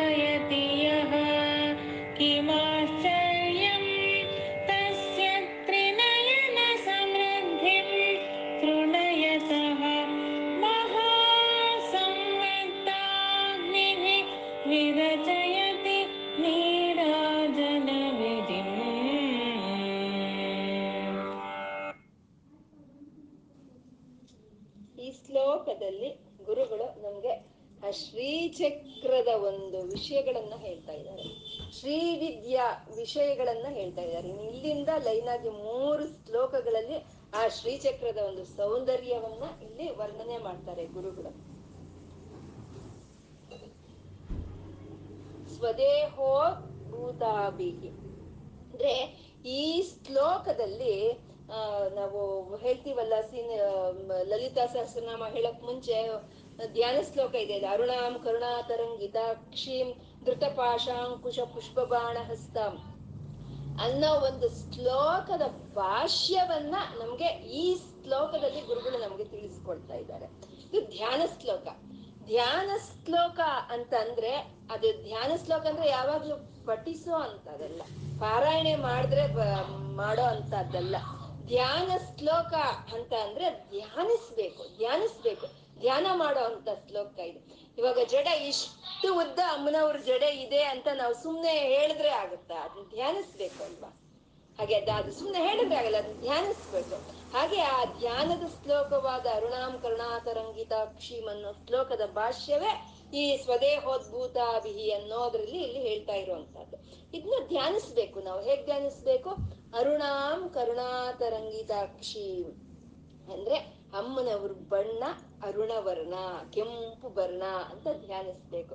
ಕರುಣಾಂ ತರಂಗಿತಾಕ್ಷೀಮ್ ಅಂದ್ರೆ ಆ ಕೆಂಪು ವರ್ಣದ ಅಮ್ಮನವರ ಕಣ್ಣಿನಲ್ಲಿ ಆ ಕರುಣೆ ಅನ್ನೋದು ತರಂಗಗಳಾಗಿ ಬರ್ತಾ ಇದೆಯಂತೆ. ಅಂದ್ರೆ ಅದು ಯಾವತ್ತು ನಿಲ್ಲೋದಲ್ಲ, ಲಹರಿ ಅದು. ಹಾಗೆ ಆ ಕರುಣೆ ಅನ್ನೋದು ಉಕ್ಕಿ ಹರಿತಾ ಇದೆ. ಅಮ್ಮನವ್ರು ಕೆಂಪು ಬಣ್ಣದಲ್ಲಿ ಇದ್ದಾರೆ, ಅಮ್ಮನವರ ಒಂದು ಕರುಣೆ ಅನ್ನೋದು ಆ ಕಣ್ಣುಗಳಲ್ಲಿ ಆಗ ಲಹರಿಯಾಗಿ ಬರ್ತಾ ಇದೆ ಅಂತ ಧ್ಯಾನ ಮಾಡಬೇಕು. ಧೃತಪಾಶಾಂಕುಶ ಪುಷ್ಪ ಬಾಣ ಚಾಪ ಅಂತಂದ್ರೆ ಕೈಯಲ್ಲಿ ಆ ಬಿಲ್ಲು ಬಾಣಗಳನ್ನ, ಪಾಶ ಅಂಕುಶಗಳನ್ನ ಅಮ್ಮನವ್ರು ಹಿಡ್ದಿದ್ದಾರೆ ಅನ್ನೋ ಹಾಗೆ ಧ್ಯಾನ ಮಾಡ್ಬೇಕು. ಅಣಿಮಾದಿ ಬಿರಾವೃತ ಮಯೂಕೈಹಿ ಅಂದ್ರೆ ಅಂತ ಹಾಗೆ ಕೆಂಪು ವರ್ಣದಲ್ಲಿ ಇರೋ ಅಂತ ಅಮ್ಮನವರು ಆ ಕರುಣೆಯನ್ನ ಕರುಣಾ ಕಟಾಕ್ಷವನ್ನ ಹಾಗೆ ಪ್ರವಾಹವಾಗಿ ಸುರಿಸ್ತಾ ಇರೋಂತ ಅಮ್ಮನವರು ಕೈಯಲ್ಲಿ ಪುಷ್ಪ ಬಾಣಗಳನ್ನ ಮತ್ತೆ ರಾಗ ಅನ್ನೋ ಒಂದು ಇದನ್ನ ಪಾಶ ಅನ್ನೋ ಒಂದು ಇದನ್ನ ಕೈಯಲ್ಲಿ ಹಿಡ್ದಿರೋಂತ ಅಮ್ಮನವರು ಅಮ್ಮನವರಿಂದ ಅಣಿಮಾದಿ ಮೊದಲಾದಂತ ಮಯೂಕೈಹಿ ಅಂದ್ರೆ ಕಿರಣಗಳು, ಆ ಕಿರಣಗಳು ಅಮ್ಮನವರಿಂದ ಎಲ್ಲಾ ಕಡೆ ಬರ್ತಾ ಇದೆ ಅಂತ. ಅಂದ್ರೆ ಶ್ರೀಚಕ್ರದಲ್ಲಿ ಅಮ್ಮನವರು ಶಿವಶಕ್ತೈಕ್ಯವಾಗಿ ಬಿಂದುವಿನಲ್ಲಿ ಕೂತಿದ್ದಾರೆ. ಆ ಬಿಂದುವಿನಲ್ಲಿ ಕೂತಿರುವಂತ ಅಮ್ಮನವರಿಂದ ಅನೇಕ ವಿಧವಾದಂತ ಒಂದು ಕಿರಣಗಳು ಎಲ್ಲ ಪ್ರಕಟವಾಗ್ತಾ ಇದೆ, ಬಹಿರ್ಗತವಾಗ್ತಾ ಇದೆ. ಅವೇ ಆ ಬರ್ತಾ ಇರೋ ಕಿರಣಗಳೇ 8 ಆವರಣಗಳಾಗಿ ಅಲ್ಲಿ ಪ್ರಕಟವಾಗಿರುವಂತಹದ್ದು. ಅಮ್ಮನವರು ಕೂತಿದ್ದಾರೆ ಒಂದು ಆವರಣ, 8 ಆವರಣಗಳಾಗಿ ಅಲ್ಲಿ ಪ್ರಕಟವಾಗ್ತಿರೋ ಇಂಥದ್ದು. ಆ ಎಲ್ಲಾ ಕಿರಣಗಳು ಹೇಗ್ ಬಂತು ಅಂದ್ರೆ ಅಮ್ಮನವರಿಂದಾನೇ ಬಂತು ಎಲ್ಲಾ ಕಿರಣಗಳು. ಅವು ಯಾವ ಅಣಿಮಾದಿ ಮುಂತಾದಂತ ಎಲ್ಲಾ ಕಿರಣಗಳು ಅಮ್ಮನವರಿಂದಾನೇ ಪ್ರಕಟವಾಯಿತು ಅಂತ. ಈ ಕಿರಣಗಳಿಂದ ಅಮ್ಮ ಅಲ್ಲ, ಅಮ್ಮನವ್ರನ್ನ ಪ್ರಭಾವತಿ ಪ್ರಭಾರೂಪ ಅಂತ ಹೇಳ್ತೀವಿ. ಅಂದ್ರೆ ಎಲ್ಲಾ ಕಿರಣಗಳು ಅಮ್ಮನ ಸುತ್ತು ಒಂದು ಪ್ರಕಾಶಮಾನವಾಗಿ ಕಾಣಿಸ್ತಾ ಇರೋಂತ ಅಮ್ಮನವರು ಪ್ರಭಾವತಿ ಪ್ರಭಾರೂಪ ಅಂದ್ರೆ ಆ ಕಿರಣಗಳಿಂದ ಅಮ್ಮ ಅಲ್ಲ, ಅಮ್ಮನವರಿಂದ ಕಿರಣಗಳು. ಜ್ಯೋತಿ ಇದೆ, ಆ ಜ್ಯೋತಿ ಸುತ್ತ ಒಂದು ಮಂಡಳ, ಕೆಂಪು ವರ್ಣದಲ್ಲಿ ಒಂದು ವಲಯಾಕಾರದಲ್ಲಿ ಒಂದು ಮಂಡಳ ಒಂದು ಅಲ್ಲಿ ರೂಪುಗೊಂಡಿರುತ್ತೆ. ಅದು ಆ ಜ್ಯೋತಿಯಿಂದ ಇರುತ್ತೆ ಹೊರತು ಆ ಜ್ಯೋತಿಯ ಒಂದು ಶಕ್ತಿ, ಅದು ಆ ಜ್ಯೋತಿಯ ಒಂದು ಸಾರವೇ ಹೊರತು ಆ ಮಂಡಳದಿಂದ ಅಲ್ಲ ಅಲ್ವಾ ಅಮ್ಮನ ಜ್ಯೋತಿ ಅನ್ನೋದು. ಇವಾಗ ಸೂರ್ಯನ ಸುತ್ತ ಆ ಕಿರಣಗಳು ಇದೆ ಅಂದ್ರೆ ಅದು ಸೂರ್ಯನಿಂದ ಬರ್ತಾ ಇರುವಂತ ಕಿರಣಗಳು. ಹಾಗೆ ಅಣಿಮಾದ್ಯಾಭಿಹಿ, ಆ ಅಣಿಮಾದ್ಯಾಗಿ ಮುಂತಾದ ಎಲ್ಲಾ ಕಿರಣಗಳನ್ನು ಆ ಅಮ್ಮನ ಸುತ್ತ ಇಂದ ನಂಗಾಗಲ್ಲ ಹೇಳಕ್ಕೆ ಹೋಗು ಹೋಗು ಬರ್ತಾ ಇರೋ ಅಂತ ಅಲ್ಸಿಂದು ಕಾಣಿಸ್ತಿದ್ದಾಳೆ. ಆ ಅಣಿಮಾದಿ ಎಲ್ಲಾ ಸಿದ್ಧಿಗಳಿಂದ ಮೊದಲಾದಂತ ಎಲ್ಲಾ ಕಿರಣಗಳು ಅಮ್ಮನವರಿಂದಾನೇ ಆಚೆ ಬಂದು ಸುತ್ತಕೊಂಡಿವೆ ಅನ್ನೋಂಥದ್ದು. ಇದು ಅದರ ಒಂದು ಅರ್ಥ. ಅಣಿಮಾದಿ ವಿರಾವೃತ ಮಯೂಕೈಹಿ ಅಂದ್ರೆ ಅಂತ ಅಮ್ಮನವರಿಂದಾನೇ ಈ ಎಲ್ಲಾ ಕಿರಣಗಳನ್ನು ಆಚೆ ಬಂದಿದೆ. ಆ ಆಚೆ ಬಂದಿರುವಂತ ಕಿರಣಗಳೇ ಆ 8 ವಲಯಗಳಾಗಿ ಶ್ರೀಚಕ್ರದಲ್ಲಿ ರೂಪುಗೊಂಡಿವೆ ಅಂತ ಇದು ಹೇಳುವಂಥದ್ದು. ಅದು ಎಲ್ಲಿಂದ ಬಂದಿದೆ? ಅಮ್ಮನವರಿಂದಾನೇ ಬಂದಿದೆ. ಅಮ್ಮನವರ ಶರೀರದಿಂದಾನೇ ಈ ಎಲ್ಲಾ ಕಿರಣಗಳು ಬಂದಿರುವಂತಹದ್ದು. ಅದೇ ಸ್ವದೇಹೋದ್ಭೂತಾಭಿಹಿ ಅಂತಂದ್ರೆ, ಸ್ವದೇಹೋ ಅಂದ್ರೆ ನಿನ್ನ ದೇಹದಿಂದ ಬಂದಿರುವಂತ ಕಿರಣಗಳು ಅವು ಸ್ವದೇಹೋದ್ಭೂತಾಭಿಹಿ ಗೃಣಿಬಿಹಿ. ಗೃಣಿಬಿಹಿ ಅಂದ್ರೆ ಕಿರಣಗಳು ಅಂತ. ಸ್ವದೇಹೋದ್ಭೂತಾಭಿಹಿ ಗೃಣಿಬಿಹಿ ಅಣಿಮಾದ್ಯಾಭಿಹಿ ಅಂದ್ರೆ ಅಣಿಮ, ಮಹಿಮಾ, ಗರಿಮಾ ಅಂತ ನಾವು ಹೇಳ್ಕೊಳ್ತೀವಲ್ಲ, ಅದ್ರ ಮೊದಲಾಗಿ ಎಲ್ಲವೂ ಅಣಿಮಾದ್ಯಾಭಿಹಿ ಅಭಿತೋ ಅಂತಂದ್ರು.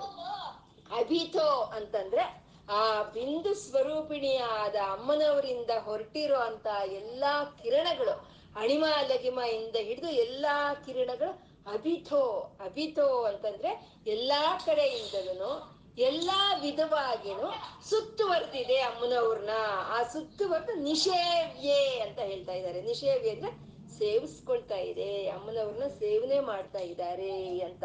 ಅಮ್ಮನವರು ಸ್ವದೇಹೋದ್ಭೂತಾಭಿಹಿ, ಅಮ್ಮನವರ ಒಂದು ಶರೀರದಿಂದಾನೇ ಈ ಅಣಿವಾದ್ಯಾಭಿ ಎಲ್ಲಾ ಕಿರಣಗಳು ಪ್ರಕಟವಾಗಿದೆ.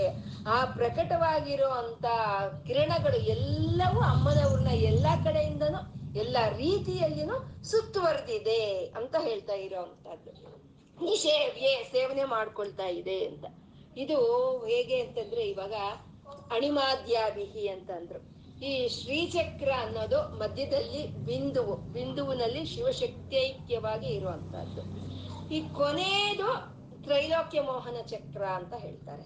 ತ್ರೈಲೋಕ್ಯಮೋಹನ ಚಕ್ರ ಅಲ್ಲಿಂದಾನೇ ನಾವು ತಗೋಬೇಕು, ಯಾಕೆಂದ್ರೆ ನಾವು ಅಲ್ಲಿಂದಾನೇ ಅಲ್ವಾ ಹೋಗೋದು. ಮುಂಚೆ ಬಾಗಿಲಿಗೆ ಹೋಗಿ ಮನೆಗೆ ಹೋಗ್ಬೇಕಲ್ವಾ ನಾವು. ಮುಂಚೆ ತ್ರೈಲೋಕ್ಯಮೋಹನ ಚಕ್ರವನ್ನು ತಗೊಂಡ್ರೆ ಆ ತ್ರೈಲೋಕ್ಯಮೋಹನ ಚಕ್ರ ಹೇಗಿದೆ, ತ್ರಿರೇಖಾಭಿಹಿ ಸಾರ್ಧಂ ಅಂತ ಹೇಳಿದ್ರು ನಮ್ಗೆ ಚತುರ್ಭುಹಿ ಶ್ರೀಕಂಠೈಹಿ ಅನ್ನೋ ಒಂದಿದ್ರಲ್ಲಿ ಹೇಳಿದ್ರು. ಆ ತ್ರೈಲೋಕ್ಯ ಮೋಹನ ಚಕ್ರದಲ್ಲಿ 3 ರೇಖೆಗಳು ಇದೆ ಅಂತ. ಆ 3 ರೇಖೆಗಳಲ್ಲಿ ಇರೋ ಅಂತ ಶಕ್ತಿಗಳು ಯಾವುದು ಅಂತ ಇವಾಗ ಹೇಳ್ತಾ ಇದ್ದಾರೆ. ಅಣಿಮಾದ್ಯಾಭಿಹಿ ಅಂತಂದ್ರೆ ಅಣಿಮ, ಮಹಿಮಾ, ಗರಿಮಾ, ಪ್ರಾಕಾಮ್ಯ, ಈಶತ್ವ, ವಶಿತ್ಯ, ಕೊನೆಗೆ ಸರ್ವ ಸಿದ್ಧಿ ಅನ್ನುವಂಥದ್ದು. 10 ಸಿದ್ಧಿಗಳವು. ಆ 10 ಸಿದ್ಧಿಗಳು ಒಂದು ರೇಖೆಯಲ್ಲಿ ಇದ್ರೆ ಈ ಅಷ್ಟಮಾತೃಕೆಯರು ಅಂತ ಹೇಳ್ತಾರೆ ಅವ್ರನ್ನ. ಬ್ರಾಹ್ಮಿ, ವೈಷ್ಣವಿ, ಮಾಹೇಶ್ವರಿ, ಕೌಮಾರಿ, ವಾರಾಹಿ ಆಮೇಲೆ ಚಾಮುಂಡಿ, ಇಂದ್ರಾಣಿ, ಮಹಾಲಕ್ಷ್ಮಿ, ಇವರು 8 ಜನ. ಅವರು ಸಿದ್ಧಿ ದೇವತೆಗಳು. ಅಣಿಮ, ಮಹಿಮಾ, ಗರಿಮಾ ಅಂತ ಏನ್ ಹೇಳ್ಕೊಂಡು ಅವ್ರ ಸಿದ್ಧಿ ದೇವತೆಗಳು 10 ಜನ. ಈ ಅಷ್ಟಮಾತೃಕೆಯಲ್ಲೂ 8 ಜನ. ಇದಾದ್ಮೇಲೆ ಇರೋ ಅಂತವ್ರು ದಶಮುದ್ರ ಸಮಾರಾಧ್ಯ ಅಂತ ಹೇಳಿ ಮುದ್ರಾದಿ ದೇವತೆಗಳು ಅಂತ ಹೇಳ್ತಾರೆ. ಇವ್ರನ್ನ ಸರ್ವ ಸಂಕ್ಷೋಭಿಣಿ, ಸರ್ವ ವಿದ್ರಾವಿಣಿ ಅಂತ ಹೇಳ್ತಾರಲ್ವಾ, ಹಾಗೆ 10 ಜನ ಮುದ್ರಾದಿ ದೇವತೆಗಳು ಇರ್ತಾರೆ. ರೆಸ್ಟ್ ಆಯ್ತು 27 ಆಯ್ತು. ಅದ್ 10 ಇದು 8 ಇದು 10 27 ಜನನು ತ್ರೈಲೋಕ್ಯ ಮೋಹನ ಚಕ್ರದಲ್ಲಿ ಇರೋ ಅಂತ ಸಿದ್ಧಿಗಳವು ಅವು ತ್ರೈಲೋಕ್ಯ.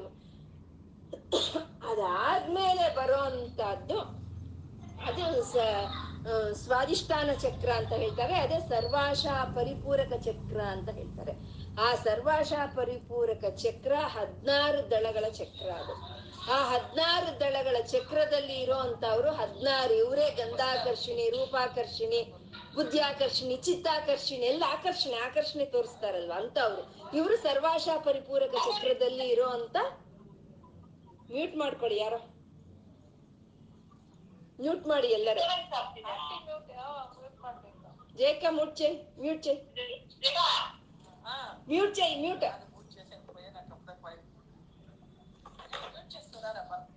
ಹಾಗೆ 16 ದಳಗಳ ಚಕ್ರವಾದಂತ ಸ್ವಾಧಿಷ್ಠಾನ ಚಕ್ರದಲ್ಲಿ ಈ ಗಂಧಾಕರ್ಷಿಣಿ, ರೂಪಾಕರ್ಷಿಣಿ ಅನ್ನೋ ಈ ದೇವತೆಗಳಿರ್ತಾರೆ.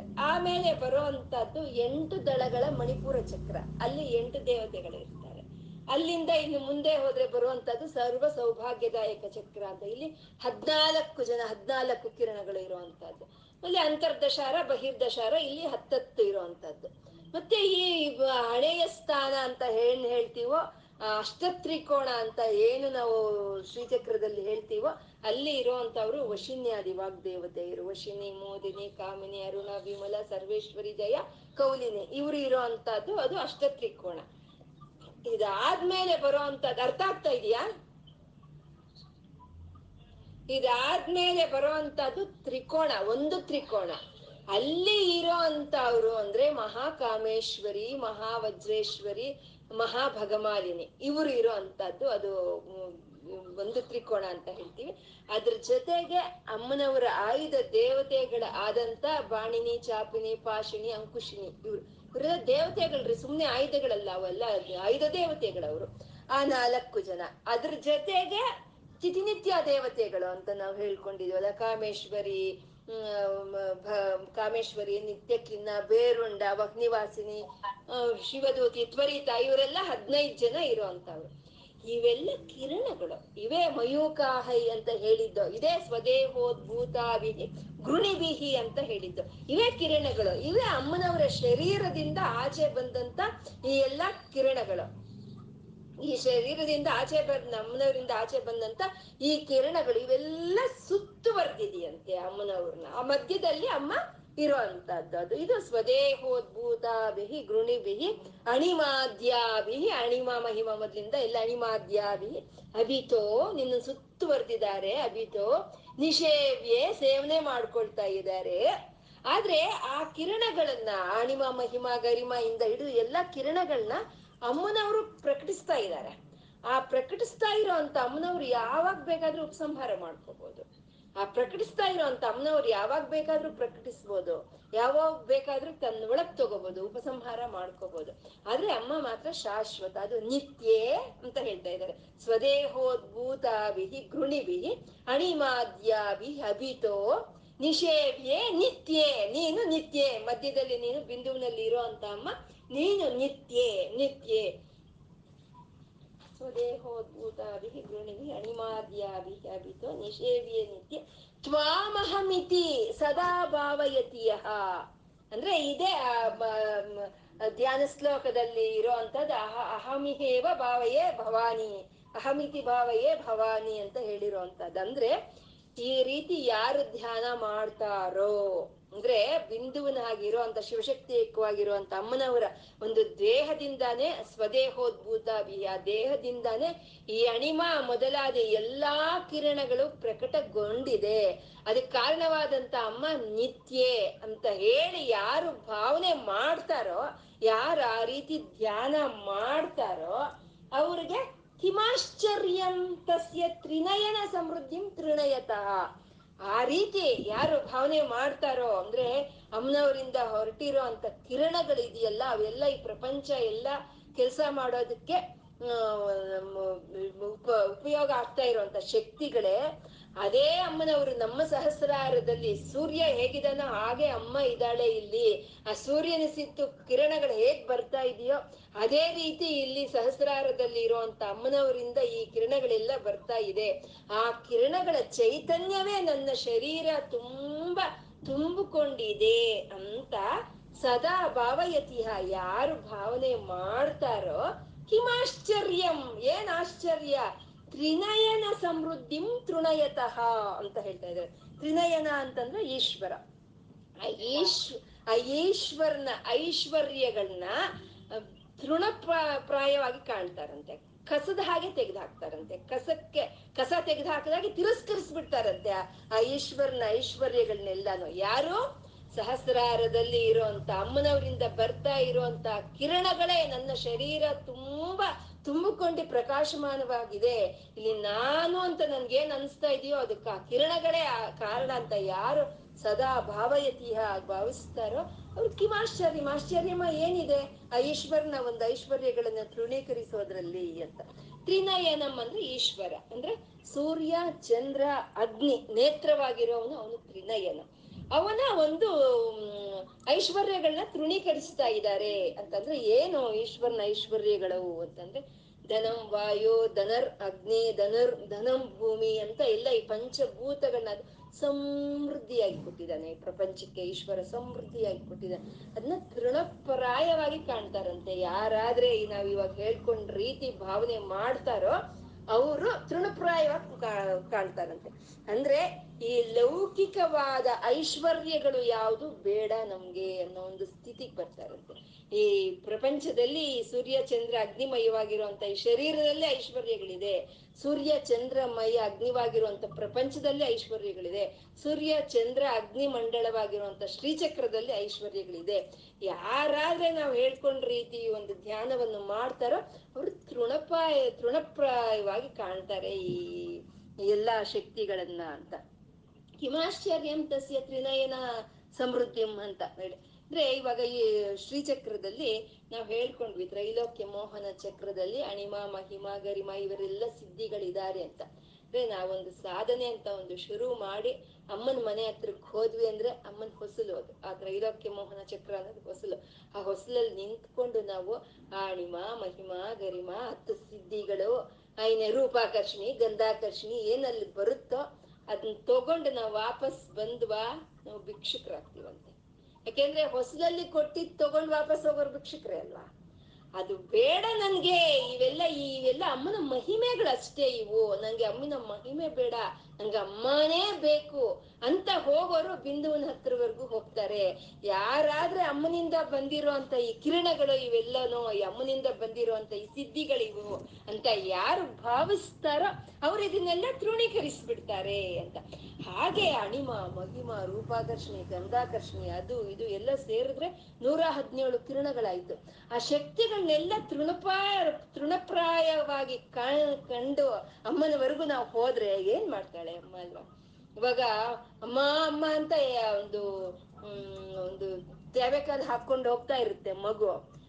ನೀನ್ ಬೇಡ ಚಾಕ್ಲೇಟ್ ತಗೋ, ಬಿಸ್ಕೆಟ್ ತಗೋ ಅಂತಂದ್ರೆ ಬೇಡ ಬೇಡ ನಂಗೆ ಅಮ್ಮನೇ ಬೇಕು ಅಂತ ಅಮ್ಮನ ಹತ್ರ ಓಡೋದು. ಏನ್ ಮಾಡುತ್ತೆ ಅಮ್ಮ? ಅಯ್ಯೋ ಕಂದ, ನನಗಾಗಿ ಚಾಕ್ಲೇಟ್ ಬೇಡ ಅಂದ್ಯಾ, ನನಗಾಗಿ ನೀನು ಬಿಸ್ಕೆಟ್ ಬೇಡ ಅಂದ್ಯಾ, ನಾನೇ ಬೇಕಾ ನಿನ್ಗು ಅಂತ ಅಪ್ಕೊಳ್ಳುತ್ತೆ.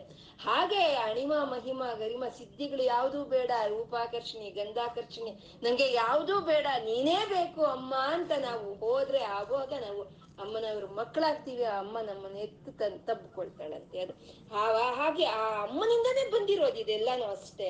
ಇದೆಲ್ಲ ಬೇಡ ನನ್ಗೆ, ಅಮ್ಮನೇ ಬೇಕು, ಅಮ್ಮನ ಮಹಿಮೆಗಳು ಬೇಕು, ಬೇಡ ನಂಗೆ ಅಮ್ಮನೇ ಬೇಕು ಅಂತ ನಾವು ಧ್ಯಾನಿಸಿದಾಗ ಆವಾಗ ಅಮ್ಮನ ಹತ್ರವರೆಗೂ ನಾವು ಹೋಗ್ತೀವಿ. ಅವಾಗ ಏನಾಗುತ್ತೆ?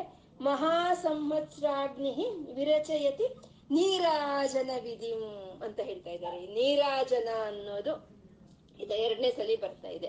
ಭವಾನಿತ್ವಂ ದಾಸೇ ಮೈನಲ್ಲಿ ಹೇಳ್ಕೊಂಡಿದ್ದು ಮುಕುಂದ ಬ್ರಹ್ಮೇಂದ್ರ ಸ್ಫುಟ ಮಕುಟ ನೀರಾಜಿತ ಪದಾಮ್ ಅಂತ. ಅಲ್ಲಿ ಅಮ್ಮ ಭವಾನಿ ಅಂತ ನಾವು ಹೇಳಿದ ತಕ್ಷಣ ನಮ್ಮನ್ನು ತಬ್ಕೊಂಡಾಗ ಮುಕುಂದ ಬ್ರಹ್ಮೇಂದ್ರ ಅವ್ರು ಮಾಡೋ ಅಂತ ನೀರಾಜನ ನಿನಗ್ ಸಲ್ಲಿತು ಅಂತ ಅಲ್ಲಿ ಹೇಳಿದ್ರು. ಇವಾಗ ಇಲ್ಲಿ ಹೇಳ್ತಾ ಇರೋಂತ ನೀರಾಜನ ಯಾವುದು? ಅದು ಸಾಮಾನ್ಯವಾದ ನೀರಾಜನ ಅಲ್ಲ, ಅದು ಮಹಾ ಸಂವತ್ಸರ ಅಗ್ನಿ. ಅಗ್ನಿ ಅದು ಎಂತ ಅಗ್ನಿ ಅದಂದ್ರೆ ಮಹಾ ಸಂವತ್ಸರ ಅಗ್ನಿ ಅಂದ್ರೆ ಪ್ರಳಯ ಕಾಲದ ಅಗ್ನಿ ಅದು. ಆ ಪ್ರಳಯ ಕಾಲದಲ್ಲಿ ಮೂರು ಲೋಕಗಳನ್ನು ದಗ್ಧ ಮಾಡುತ್ತಲ್ಲ ಆ ಆ ಪ್ರಳಯ ಕಾಲದ ಅಗ್ನಿ ನಮ್ಗೆ ನೀರಾಜನವನ್ನು ಕೊಡುತ್ತಂತೆ. ಅಂದ್ರೆ ಯಾವುದು ಬೇಡ ಅನ್ಕೊಂಡ್ವಿ ನಾವು, ಯಾವುದು ಬೇಡ ಅಂತ ನಾವು ಯಾವಾಗ ಹೋದ್ರೂ ಅವಾಗ ಸೃಷ್ಟಿ ಇಲ್ಲ, ಸ್ಥಿತಿ ಇಲ್ಲ, ಲಯ ಇಲ್ಲ, ಹುಟ್ಟು ಇಲ್ಲ, ಸಾವು ಇಲ್ಲ. ಅಂದ್ರೆ ಅಮ್ಮನವರಲ್ಲಿ ನಾವು ಐಕ್ಯವಾಗಿ ಹೋಗೋದ್ವಿ. ಆ ಪ್ರಳಯ ಕಾಲ ಅಂತ ಎಲ್ಲ ಆಗೋದ್ಮೇಲೆ ಆ ಪ್ರಳಯಾಗ್ನಿ ಅದು ಅಮ್ಮನವ್ರಿಗೆ ನೀರಾಜನವನ್ನು ಕೊಡುತ್ತಂತೆ. ಹಾಗೆ ನಾವು ಅಮ್ಮನವರಲ್ಲಿ ಯಾವಾಗ ನಾವು ಲೀನವಾಗಿ ಹೋಗ್ಬಿಟ್ವೋ, ಯಾವಾಗ ಹಾಕ್ತೀವಿ ನಾವು ನಮ್ಮ ಶರೀರದಲ್ಲಿ ಆ ಶಿವಶಕ್ತಿ ಐಕ್ಯವಾಗಿರುವಂತ ಅಮ್ಮನವರಿಂದಾನೇ ಈ ಕಿರಣಗಳು, ಈ ನಾವಿವಾಗ ಹೇಳ್ಕೊಂಡಂತ ಎಲ್ಲಾ 117 ಕಿರಣಗಳು ಆ ಅಮ್ಮನವರಿಂದಾನೇ ಬಂದಿರೋ ಅಂತದ್ದು. ಆ ಕಿರಣಗಳಿಂದಾನೇ ನನ್ನ ಶರೀರ ಪೂರ್ತಿ ಚೈತನ್ಯಗೊಂಡಿದೆ. ಆ ಶರೀರ, ನನ್ನ ಶರೀರದಲ್ಲಿ ನಾನು ಅಂತ ನನ್ಗೇನ್ ಅನ್ಸ್ತಾ ಇದೆಯೋ ಅದಕ್ಕೆ ಆ ಕಾರಣ ಅಮ್ಮನವರಿಂದ ಬಂದಿರೋ ಅಂತ ಒಂದು ಚೈತನ್ಯವೇ ಅಂತ ನಾವು ಯಾವಾಗ ಭಾವನೆ ಮಾಡ್ತೀವೋ ಸದಾ ಭಾವಯತ್